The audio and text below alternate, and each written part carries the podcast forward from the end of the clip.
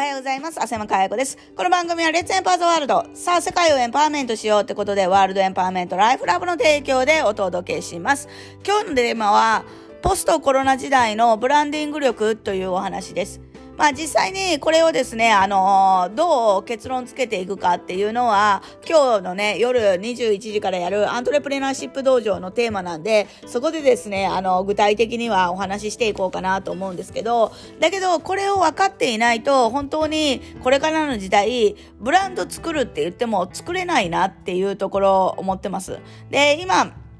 一昔前のブランディングと今の時代のブランディングっていうのは全く求められているものが違って、で、私が見る限り多くのうまくいけない企業は過去のあの求められていたブランド、過去のブランディング戦略、これを今に当てはめて持ってきてんだけど、もうそれ、社会との、なんていうのかな、えっ、ー、と、ズレが大きすぎて、このギャップがありすぎて、全然この、なんて言うんでしょう、求められないと言いますか、伝わらない、巻き込めないって言った方がいいかな、っていうところに非常になってるかなと思うんですね。で、そもそもですね、このブランディングっていう、せんあの、ブランド力っていう、この、なんて言うんだろう、概念ですよね。何をもってブランドっていうのかっていうところが間違えてると、すごい、うん、難しいなと思ってて、えー、多くの人はブランドを作りましょうって言った時に、あの、まだ実績ないし、とか、えー、何も始めたばかりだからブランドとかないし、とかって言うんだけど、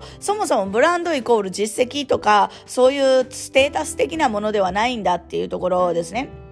で、ブランドって簡単に言えば、それは、なんていうのかな、えー、個人への信頼、えー、会社への信頼、企業への信頼、もう基本信頼ベースの世の中なんですよね。だから、あの、その信頼をいかに、その勝ち取っていくかっていうか、信頼をいかに、あの、積み上げていくか。もっと言えば、信頼預金をいかに貯めていけるかっていうところが、これからの価値戦略っていう形になってくるわけなんですよね。だから、相手に、まずは信頼をね、あの、得るために相手に価値を提供しましょうって言ってるけど、その価値を提供しても、信頼を貯めることができなければ、それは価値を提供しているることにはならないっていうことなんですよね。だからもうそもそもブランドっていうのは何かこう、なんていうのかな、えー、実績でもなければ、うん、自分がこんなことをやってきましたとかっていう、これなんていうのかな、えっ、ー、と、業界シェアナンバーワンですとか、えー、我が30年続いてる会社ですとか、えー、そういう、なんか、あれこれ、こんなことやってますとかっていう、こんな商品売ってますとか、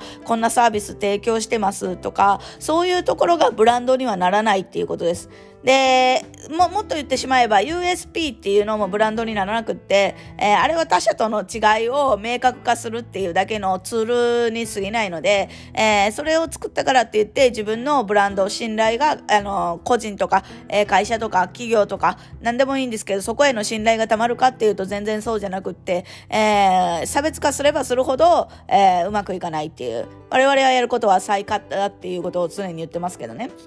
で、まあ、あの、そういう具体的なところは今夜話をしていくんですけど、えー、一つ具体的な例を出すと、えー、最近話題になったのが、うん、1万円超えの折りたたみ傘っていうのが非常に話題になりました。で、すごい、あの、まあ、あの、ニッチなところから売れてるんですけど、1万円の折りたたみ傘ってどう思いますかね？1万円の折りたたみ傘、これだけ聞いたら多分買わないと思うんですよね。だけど、その出している企業がどこなのかっていうのはすごい大事になるところです。これが1万円の折りたたみ傘が中国の製品だったとしたら、ちょっと信頼度が落ちて、それほんまみたいな感じになるかもしれないですよね。だけど、これを出してるのは、えっ、ー、と、釣りグルブランドの大和さんが出しているものなんですよね。で、大和さんって言ったらやっぱり釣り竿ですよ。えー、軽いすり竿で折れないっていうのが売りにしていますから、ですからそれを、あの、折りたたみ傘に当てはめたときに、絶対そのクオリティ、えー、高くても買うだけのクオリティがあるっていうのを、やっぱりユーザーさんが感じる。だから、えー、買うわけですね。そして、あのその折りたたみ型は 76g でめちゃくちゃ軽いですから、やはりそこにニーズ、ニッチなニーズがあるっていうことですね。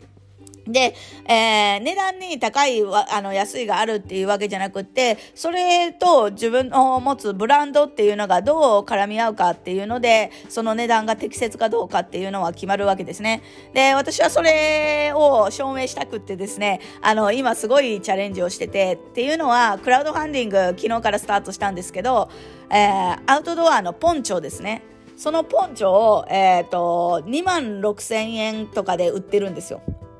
で、そのポンチョ2万6千円って聞くと、ポンチョが2万6千円って高いって思うと思うんですね。例えば、レインコートっていう、あの、くくりに行ってしまうと、1万円以下でも買えるし、ただ、あの、なんていうのかな、フェスとかで使えるポンチョっていうのに行くと、もうほんま安いもんやったら3000円とかで行けるわけなんですよね。だけど私はなんでって言ったらそこにその信頼を勝ち得るだけのものっていうのをつけて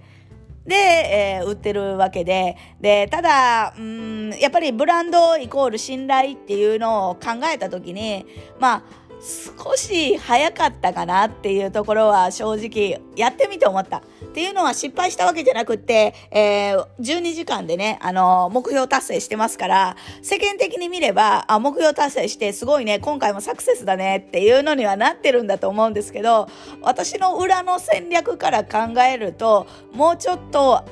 1個後でもよかったかなみたいなのはやってみて思いましたね。ちょっと早く焦って出しすぎたかなっていうところはすごいあるかなって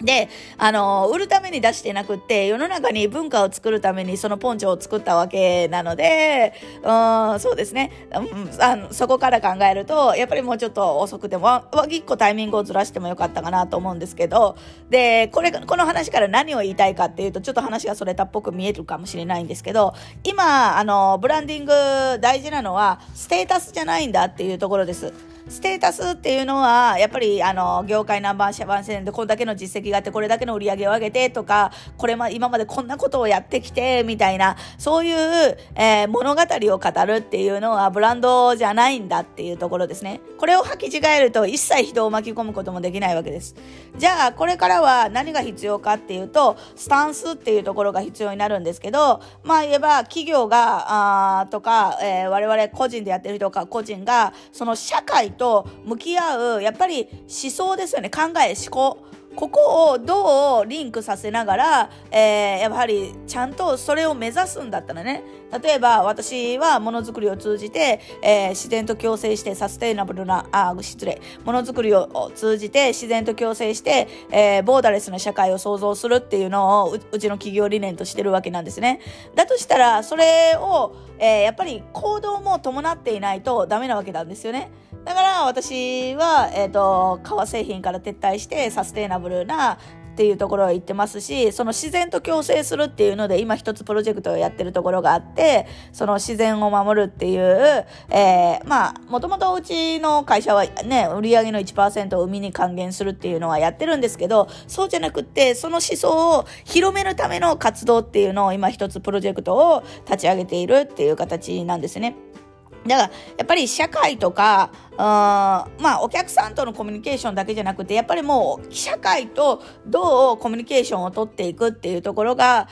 そのスタンス、企業が持っているスタンスがブランディングに影響していくかなっていうのが一つですね。で、もっともっと、じゃあそれどうやって気づいていくのとか、じゃあそれ、ど、それってもっと具体的に言うと何なのとか、えー、そういうところは今日ね、あの、夜お話ししようかなと思うんで、この放送では、あの、ポッドキャストではね、ここまでにしようかなと思うんですけど、とにかく今、あの、本当に考えないとダメなのは、えっ、ー、と、社会がどういう、あの、風潮というか流れになってきて、何を求められているのかっていう、えー、今ではなくって、本当3年、5年、えー、10年、この先を見据えた、えっ、と、本当にその未来っていうのを、え見えていないと、すごい誤った戦法に行くかなと思うんですよね。やっぱり今、2030年っていうのが一つのテーマになってるし、うん、やっぱりそこが未来をどれだけ見えてるかっていうのは本当にこれからの生命線になるかなというところです。ということで今日は、えー